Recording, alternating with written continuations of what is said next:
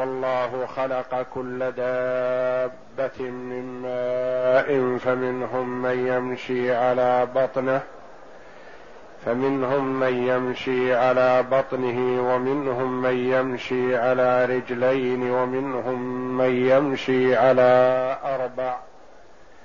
يخلق الله ما يشاء إن الله على كل شيء قدير. لقد أنزلنا آيات مبينات والله يهدي من يشاء والله يهدي من يشاء إلى صراط مستقيم. قوله جل وعلا ألم تر أن الله يزجي سحابا وتقدم قبل قبلها قوله جل وعلا ألم تر أن الله يسبح له من في السماوات من في السماوات والأرض والطير صافات كل قد علم صلاته وتسبيحه والله عليم بما يفعلون ولله ملك السماوات والأرض وإلى الله المصير. ذاك دليل من أدلة قدرته جل وعلا وهذا دليل آخر. ألم تر أن الله يزجي سحابا ثم يؤلف بينه؟ فهذا دليل من أدلة كمال قدرته سبحانه وتعالى وتصرفه بخلقه. ألم تر الاستفهام للتقرير؟ أي قد رأيت. ويصح أن يكون المراد بالخطاب النبي صلى الله عليه وسلم ويصح أن يقال الخطاب لكل من يمكن خطابه لأن هذا يرى بالبصر.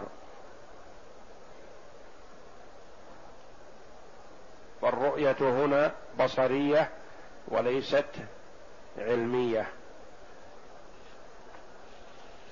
ألم تر أن الله يزكي؟ الازجاء هو السوق برفق قليلا قليلا. وكلمة الزين الزاء والجيم تدل على القلة. كما قال جل وعلا وجئنا ببضاعة مزجات يعني قليلة.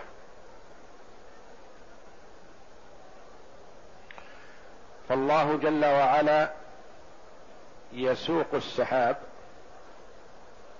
قليلا قليلا. شيئا فشيئا. ثم يؤلف بينه.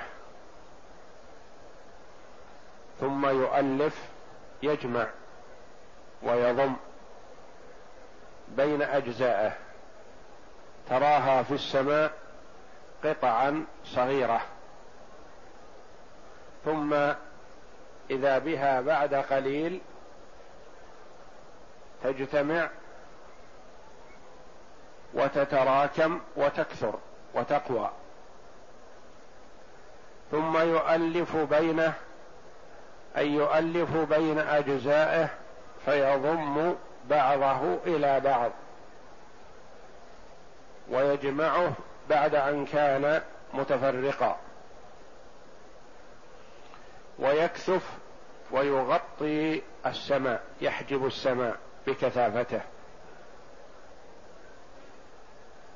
والسحاب لفظه مفرد ولكن معناه الجمع. ولهذا جاءت بين يؤلف بينه بين السحاب لأنه قطع قطع ثم يجمع.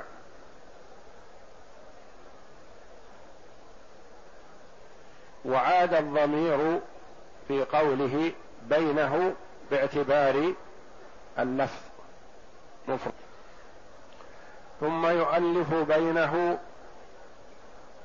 ثم يجعله ركاما يتراكم بعضه على بعض. والركام والمتراكم يدل على الكثافة. والكثرة والركام الرمل المجتمع الكثير.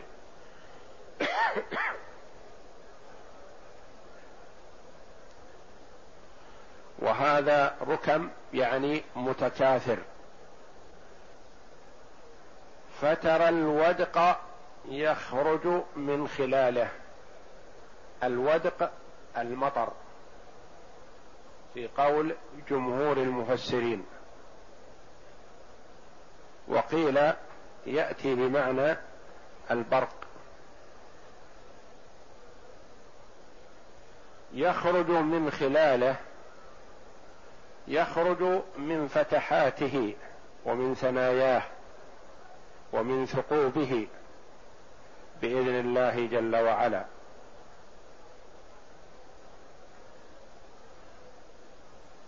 وخلال أهي مفرد أم جمع؟ مفرد كحجاب أو جمع كجبال. يخرج من خلاله وفي قراءة من خلله. وينزل من السماء من جبال فيها من برد. فيصيب بها من يشاء من عباده. فيصيب بها من يشاء ويصرفه عمن يشاء. وينزل من السماء. والمراد بالسماء هنا العلو. لأن ما ارتفع يقال له سماء. لأن المطر ينزل من دون السماء الدنيا. وينزل من السماء من جبال من من السماء من جبال من برد. عندنا ثلاثة كررت من ثلاث مرات.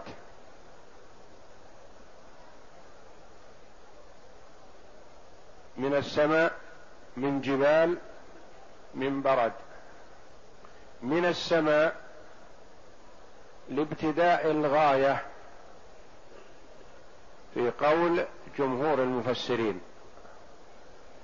من هنا لابتداء الغاية. ومن من جبال فيها ثلاثة أوجه. الأول أنها لابتداء الغاية مثل الأولى وتكون بدلا منها. والثاني أنها للتبعيض بعض جبال. والثالث أنها مزيدة. وينزل من السماء جبال. ومن الثالثة من برد فيها أربعة أوجه. الثلاثة الأولى اللي في من جبال أنها لابتداء الغاية أو للتبعيض أو زائدة. والرابع أنها لبيان الجنس. وينزل من السماء بعض جبال التي هي هي البرد لبيان الجنس. وينزل من السماء من جبال فيها من برد فيصيب به أي بما ينزل من المطر والبرد. من يشاء ويصرفه عمن يشاء. وهذا الذي ينزل قد يكون رحمة وهو المطر والبرد الخفيف. يسقي الأرض ويرويها. فيصيب به من أراد الله له الخير. ويصرفه عمن حرم نفع ذلك المطر. ويجوز العكس لأن المراد هنا الإصابة البرد. والبرد وحده مهلك ومتلف للأموال. فيصيب به من يشاء الله الانتقام منه أو إتلاف ماله ويصرفه عمن يشاء عمن يشاء الله رحمته فلا يضره بذلك من يشاء الله رحمته فلا يتضرر بهذا البرد. وذلك شيء مشاهد ينزل البرد على بقعة من الأرض وبجوارها بقعة أخرى تسلم وبعدها بقعة ثانية تهلك. فهو بقدرة الله جل وعلا وبتوجيهه للمكان الذي يريد الله جل وعلا نفعه أو هلاكه كما ورد في الحديث أن السحاب الذي يساق ويسمع فيه الصوت أسق حديقة فلان. مسوق هذا المطر لسقي حديقة فلان وحده. فهو الذي انتفع بهذا المطر وسمعه آدمي يمشي فاتبعه حتى وجد صاحبه فسأله ما عملك في هذه الحديقة؟ فقال لم تسأل؟ قال لأني أسمع في صوت في هذا السحاب اسق حديقه فلان ألست أنت هو؟ قال بلى أنا فلان. قال وأما وقد سألت فأنا أنظر ما يخرج من هذه الأرض من هذه الحديقة. فأتصدق بثلث وآكل أنا وأهلي ثلث وأعيد إليها ثلث أرده فيها. فشكر الله جل وعلا لهذا العبد صنيعة فأمر السحاب أن يسقي حديقته وحده. وقص الله علينا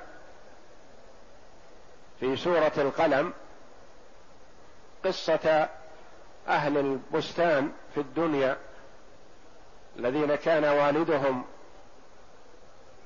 يتصدق ويعطي ويتفضل فيبارك الله جل وعلا له فيه. ولما ذهب الوالد وتولى المال الأولاد ضاقوا ذرعا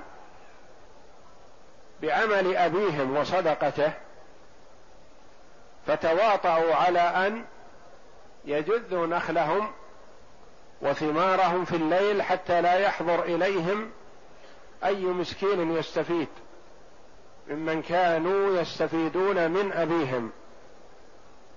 فلما انطووا على هذا الأمر واتفقوا عليه أرسل الله عليها جل وعلا في أثناء الليل ريحا أهلكتها فجاءوا في الصباح فلم يجدوا شيئا.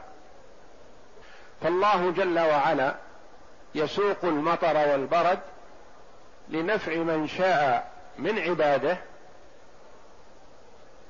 حال شكر العبد لله جل وعلا ويسوق ذلك للانتقام ممن شاء من عباده ممن لم يشكره ولم يستعن بنعمته على رضاه.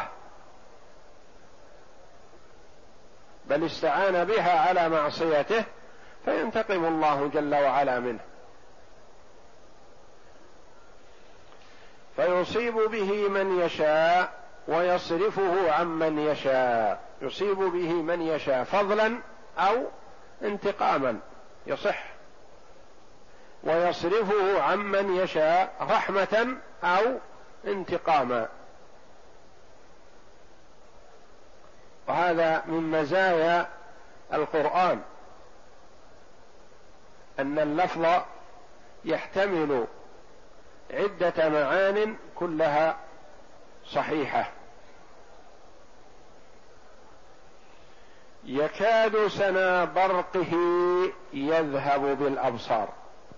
يكاد بمعنى يقرب.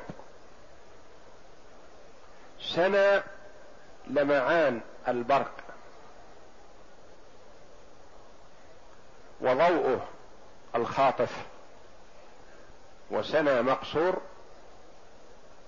وإذا كان ممدودا فهو بمعنى الرفعة والعلو. سناء بمعنى الرفعة والعلو. سنا بمعنى ضوء ولمعان وبريق. يكاد سنا برقه يذهب بالأبصار.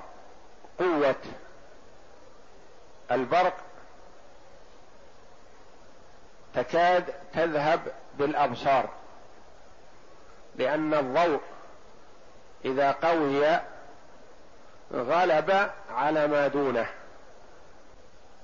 وقوة الإضاءة الشديدة تضر البصر. ولذا قال بعض الفقهاء رحمهم الله إذا تعدى شخص على شخص بشيء فأذهب بصره. فأريد القصاص بإذهاب البصر بدون عمليات جراحية. يجعل هذا الجاني في الشمس ويؤتى بمرآة قوية وتحرك أمام بصره مرات متتابعة فتذهب بالبصر تقضي على نور العينين بدون أن يعمل فيها عمليات جراحية. قوة خطف ضوء المرآة بالشمس يكون له تأثير على البصر فيسلبه. يكاد سنا برقه يذهب بالأبصار لقوته. انظر إلى كمال قدرة الله جل وعلا. وأن الشيء الواحد يخرج منه الضدان أو الأضداد المتكررة. يخرج الماء والنار والضوء والظلمة. الماء والنار والضوء والظلمة كلها من هذا البرق مع السحاب.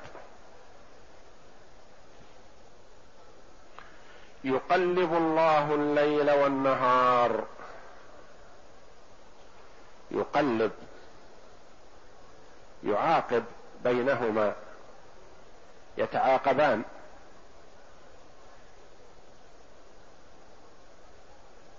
يطول الليل أحيانا ويقصر النهار. ويطول النهار أحيانا ويقصر الليل. ويشتد الحر أحيانا ويشتد البرد أحيانا.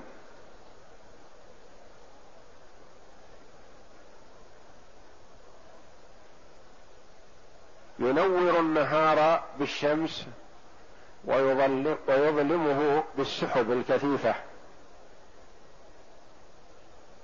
ينور الليل بالقمر ويظلمه بالسحب التي تمنع ضوء القمر. فالله جل وعلا هو المتصرف في الليل والنهار. وفي الصحيحين عن أبي هريرة رضي الله عنه قال قال رسول الله صلى الله عليه وسلم يؤذيني ابن آدم يسب الدهر وأنا الدهر بيدي الأمر أقلب الليل والنهار فالدهر وعاء لما يجعل الله جل وعلا فيه. فليس هو متصرف الدهر. وإنما الله جل وعلا هو الذي يتصرف. فلا يجوز أن نسب سنة من السنوات أو يوما من الأيام أو شهرا من الأشهر أو زمنا من الأزمنة. فإذا سببنا ذلك وجه السب إلى الله جل وعلا لأنه هو المتصرف فيه. هو الذي جعل ذلك. فالدهر وعاء لما يجعل فيه والجاعل فيه من هو؟ هو الله جل وعلا. ومعنى قوله جل وعلا في الحديث وأنا الدهر أي أن الله جل وعلا هو المتصرف في الدهر. وليس الدهر هو الله وهو الخالق تعالى الله وإنما الله جل وعلا المتصرف في الدهر. فالدهر لا يأتي بشيء وإنما الذي يأتي بالخير فيه أو بالشر فيه هو الله سبحانه وتعالى. يقلب الله الليل والنهار إن في ذلك هذا التصرف الذي هو إزجاء السحاب وما عطف عليه. ألم تر أن الله يزجي سحابا؟ إلى قوله يقلب الله الليل والنهار إن في ذلك في هذه الأشياء لعبرة عظة ودلالة على قدرة الله جل وعلا وتصرفه في خلقه. إن في ذلك لعبرة لمن؟ لأولي الأبصار لأصحاب البصائر لأصحاب العقول لأصحاب الإدراك. وأما الغفلة السذج البلهاء فهم لا يستفيدون من ذلك. من له بصر وبصيرة يدرك بها الأشياء يعرف أن المتصرف هذه التصرفات قادر سبحانه وهو المستحق للعبادة وحده لا شريك له. وأن جميع الخلق عبيده وفي ملكه وتصرفه لا يستحقون شيئا من أنواع العبادة. إن في ذلك لعبرة لأولي الأبصار. ثم ساق جل وعلا دليلا آخر على قدرته سبحانه وتعالى. والله خلق كل دابة من ماء. والله خلق وفي قراءة والله خالق. والله خلق كل دابة. المراد بالدابة هنا ما دب على وجه الأرض وليس المراد الدابة الاصطلاحية هي الحيوانات. هذه الدواب الحيوانات بل الدابة ما دب على وجه الأرض يعني ما مشى. والله خلق كل دابة من ماء. من ماء يعني نطفة في قول كثير من المفسرين رحمهم الله. وهو المني.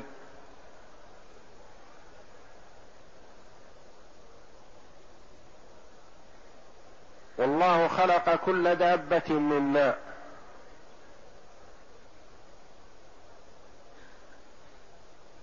وقال جماعة من المفسرين المراد الماء المعروف.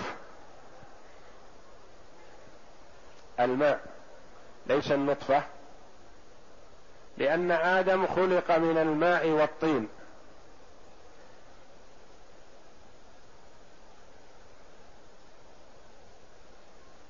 وأصل الأشياء الماء خلق من ماء.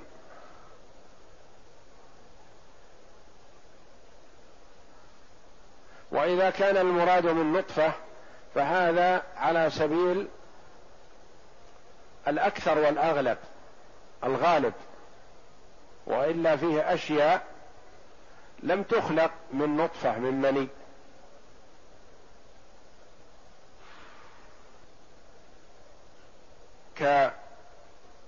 ككثير من الحشرات والدود التي تنشأ مما تعفن من الأطعمة. والله خلق كل دابة من ماء. فمنهم من يمشي على بطنه. والمشي على البطن يسمى زحف. يزحف. وسمي الزحف مشيا استعارة. ليجانس ما بعده. فمنهم من يمشي على بطنه وهي الحيات والهوام والحوت والدود التي ليس لها أرجل. ومنهم من يمشي على رجلين وهم الإنسان والطير والنعام. حيوانات. وأتى بالضمير للعاقل فمنهم من يمشي ومنهم من يمشي ومنهم من يمشي لتغليب العاقل على غيره. وهناك مخلوقات تمشي على أكثر من أربع لم تذكر. قيل لأن ما زاد على الأربع غالبا اعتماده على الأربع والزايد لا يعتمد عليه في المشي. كالعقارب مثلا التي لها أكثر من أربع أرجل وبعض الحيوانات. وقيل إن, قو إن ما زاد على الأربع مشمول بقوله جل وعلا يخلق الله ما يشاء ومنهم من يمشي على أربع يخلق الله ما يشاء. يعني مما زاد على الأربع. إن الله على كل شيء قدير. إثبات لكمال قدرته جل وعلا. وأن هذه المخلوقات غالبها مخلوقة من مني نطفة. ثم نوع بينها جل وعلا. والمرء إذا نظر في مخلوقات الله جل وعلا واختلاف طبائعها وأحوالها استدل بذلك على قدرة الخالق سبحانه وتعالى. إن الله على كل شيء يعني هذه الأشياء وغيرها إن الله على كل شيء قدير. وكل من ألفاظ العموم. والله جل وعلا موصوف بالقدرة فهو قدير على كل شيء سبحانه وتعالى. ثم بين جل وعلا بعد كمال قدرته منزلة القرآن وعظمته. لقد أنزلنا آيات بينات. لقد أنزلنا آيات مبينات أو مبينات. قراءتان. مبينة للحلال والحرام. أو مبينة هي بينة مبينة في نفسها. ولقد اللام هنا موطئة للقسم.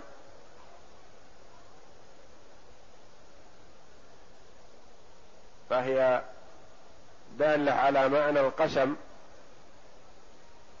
والله لقد أنزلنا ودلالة على نزول القرآن من الله جل وعلا وأن الله جل وعلا له العلو المطلق علو القدر وعلو القهر وعلو الذات. والقرآن نازل من عند الله تكلم الله جل وعلا به فسمعه جبريل عليه السلام فنزل به على محمد صلى الله عليه وسلم. لقد أنزلنا آيات مبينات موضحات لما يحتاجه العباد في أمر دينهم ودنياهم. كما قال الله جل وعلا ما فرطنا في الكتاب من شيء. إن هذا القرآن يهدي للتي هي أقوم في أمور الدنيا والدين والعاجل والآجل. لقد أنزلنا آيات مبينات والله يهدي من يشاء. مع نزول القرآن فالمرء لا يستطيع أن يهدي نفسه ولا أن يوفق نفسه للصواب. وإنما الهداية بيد الله جل وعلا. هداية التوفيق بيد الله وحده. ليست لملك مقرب ولا لنبي مرسل. يقول الله جل وعلا لعبده ورسوله نبينا محمد صلى الله عليه وسلم إنك لا تهدي من أحببت. هداية التوفيق ليست للرسول صلى الله عليه وسلم ولا لغيره وإنما هي لله وحده. وأما هداية الدلالة والإرشاد فهي للرسول صلى الله عليه وسلم كما قال الله جل وعلا وإنك لتهدي إلى صراط مستقيم يعني تدل وترشد. والقرآن يهدي إلى الصراط المستقيم. والدعاة إلى الله جل وعلا على بصيرة يهدون إلى الصراط المستقيم يعني يدعون. ولكن الذي يوفق من هو هو الله جل وعلا. والله يهدي من يشاء إلى صراط مستقيم. فمن شاء الله له الهداية والتوفيق ألهمه الهدى والصواب فسار على صراط مستقيم طريق واضح يوصل إلى رضوان الله والجنة. ومن أراد الله صرفه عن ذلك شقي. مهما أعطي من العقل والإدراك لا يستطيع أن يهدي نفسه أو ينفع نفسه بل الهداية بيد الله جل وعلا. والله يهدي يوفق من شاء من يشاء من عباده إلى صراط مستقيم. صراط طريق واضح وهو الذي أمرنا الله جل وعلا بأن نسأله الهداية إليه في كل ركعة من ركعات الصلاة. في سورة الفاتحة التي هي أعظم سورة في القرآن. ما نزل في التوراة ولا في الإنجيل ولا في الزبور ولا في القرآن مثلها. هي أعظم سورة. الحمد لله رب العالمين. في قوله جل وعلا اهدنا الصراط المستقيم. المؤمن يسأل ربه جل وعلا دائما وأبدا أن يهديه الصراط المستقيم. يوفقه ويلهمه ويدله على الصراط المستقيم ويجنبه طريق المغضوب عليهم وهم اليهود وطريق الضالين وهم النصارى. والله يهدي من يشاء إلى صراط مستقيم فيسأل العبد ربه جل وعلا دائما وأبدا أن يهديه الصراط المستقيم. وإذا سأل العبد ربه بإخلاص وصدق فالله جل وعلا يوفقه للهداية والصلاح والله أعلم. وصلى الله وسلم وبارك على عبد ورسول نبينا محمد وعلى آله وصحبه أجمعين.